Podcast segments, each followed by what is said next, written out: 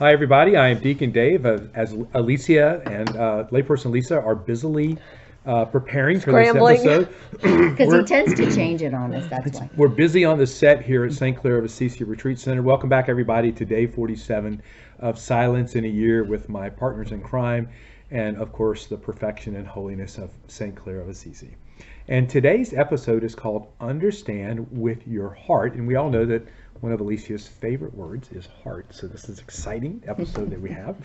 Uh, and Elisa is going to lead us today. So, Elisa, what is the word of the day? The word today is prophecy because Cardinal Sarah talks about the prophecy of Isaiah, which was also repeated by Jesus, and Oh, it says, Seeing they do not see, and hearing they do not hear, uh, nor do they understand, for the, this people's heart has grown dull. And I think a lot of times, if we're not, if we're too distracted by the images of the world, the all the noise that the world creates, it can cause us to lose our focus on God.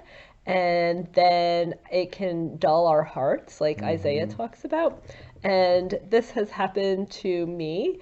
I was feeling really angry for no reason for a extended period of time i don't know a few weeks and i just felt like my heart was hardened. Like i just felt like oh well i'm not going to care about what anybody does or i'm not going to care about anything because uh, that's how i used to be and like nothing used to bother me. And so i'm going to go back to that so that i just don't get so irritated and angry with what's going on. And I just couldn't understand why I was having all this anger. And one day in adoration, I felt like God was telling me that He's brought the anger to the surface, and the anger was caused by like deep deep suited wounds, seated, Seated wounds. deep seated wounds, and one of the um, resulting sins is anger. Lisa, the audience is down here. Was anger. I'm trying And- to get Lisa to watch the uh, Oh, yeah. actual screen when she's Okay. talking to people. And. Uh, She can't do it. I can't do it. And so I'm just looking at the clock. And so I felt like God was telling me that He's brought this sin to the surface so that He could heal me of it. And I just got the imagery of a wound vac, and I think that was because I that previous week I'd been and um, visited my friend in the hospital, and she had a wound vac, and the wound vac was supposed to like suck all the mucus and infection it, or um, pus and infection out. So I felt like the God was using this time as a wound vac to suck all the anger uh, and uh, rid me of it. So it was very healing in that sense that I had that time during adoration, and um, yeah, I haven't had all you know major problems with anger since. I'm still recovering from being the brunt of her anger, by the way. So No, you weren't. I, probably, might have- I probably was a little bit, So, if we're being honest. you weren't. I think I might have taken some anger out on you, That's but what I you meant. weren't the source. I wasn't the source, but I was the yeah, brunt of the yeah, anger. Yeah, yeah, Your anger. yeah. yeah, Okay, got just it. go ahead. I'm just kidding. Alicia. no, I was, when I read this, I just thought of, the first thing that came to mind was the fact that all of these things cause us to lose focus of the prophecy, which impairs our judgment and impairs how we see things. So, you know, we wear glasses, some people, I wear a hearing aid. Like, there's corrections to that impairment to help us see better.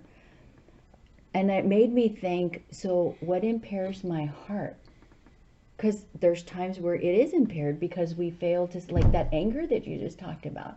Um, but what fixes that is the love of Jesus. So, Lisa, I think um, to your point, another way that we, we gain this purity of heart, the way the Lord works, is through other people, right? Through Christian action, which we talked about the other day, and fraternal correction. And I have a friend who, whenever I pick on layperson Lisa, will quite often tell me that I am assaulting her personal dignity. And, um, you know, she's right. Uh, and I think sometimes I get really comfortable with Lisa. And between me and her, it's probably okay. But the way it seems to other people, it might be an affront to uh, Lisa's dignity. And uh, while that is not my intention, if that dignity is perceived as being assaulted by other people, then that's really not a healthy thing. And so um, I kind of gained purity of heart by her expressing to me um, her concerns and then me really taking those to prayer and considering them and going, you know, she's right. I need to be, I don't have to do those things to have fun. I can just be loving and, um, and be just as effective and, and not be even at the subtle expense of someone else. Lisa, any thoughts? Why are you looking at me like that? Well, thank you. You're welcome. I'm sorry, Lisa.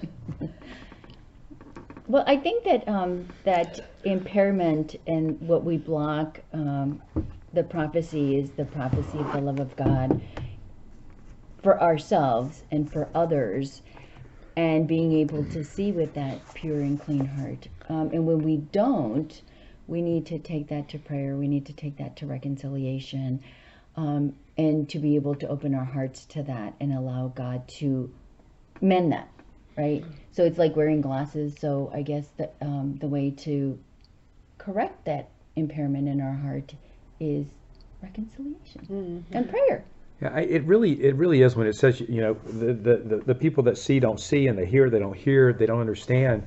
It's because we've been dulled by society. We've been dulled by sin. We've been dulled by relativism. We've been uh, dulled by self-centeredness.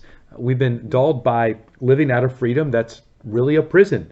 Uh, all of these things cause us to not be able to clearly um, understand how God is trying to speak to us. Well, and I think that's what it says in Isaiah. They understand with their hearts. So until we have a purity, a purification of our heart, like we've talked on a previous episode, and have like a heart like Jesus, uh, uh, we start thinking uh, like Him, then we are not gonna understand what we can't understand like how much God loves us. We can't understand how to live exactly, you know, just like him, which is what we're called to do because of that dullness that's all around us. You know, just reminded me. I was sitting in here, and um, Art came in with his grandson, um, and they went into the chapel, and they were. Um, you know, they were praying. They, you know, they were sitting in front of Jesus.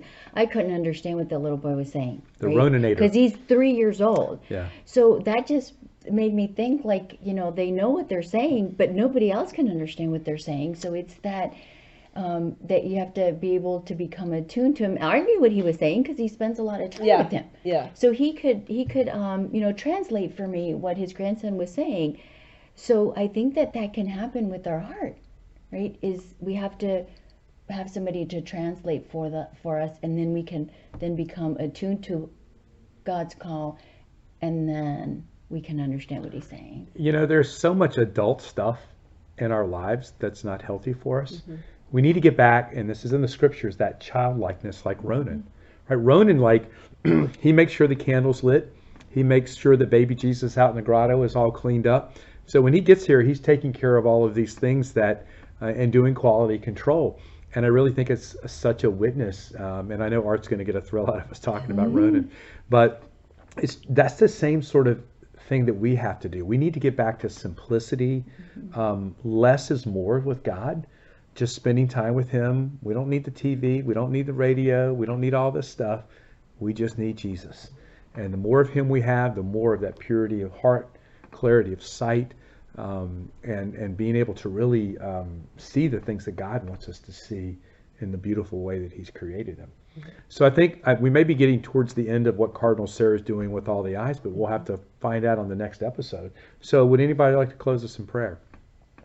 Okay, in the name of the Father and of the Son and of the Holy Spirit, you got to go a little faster, Alicia.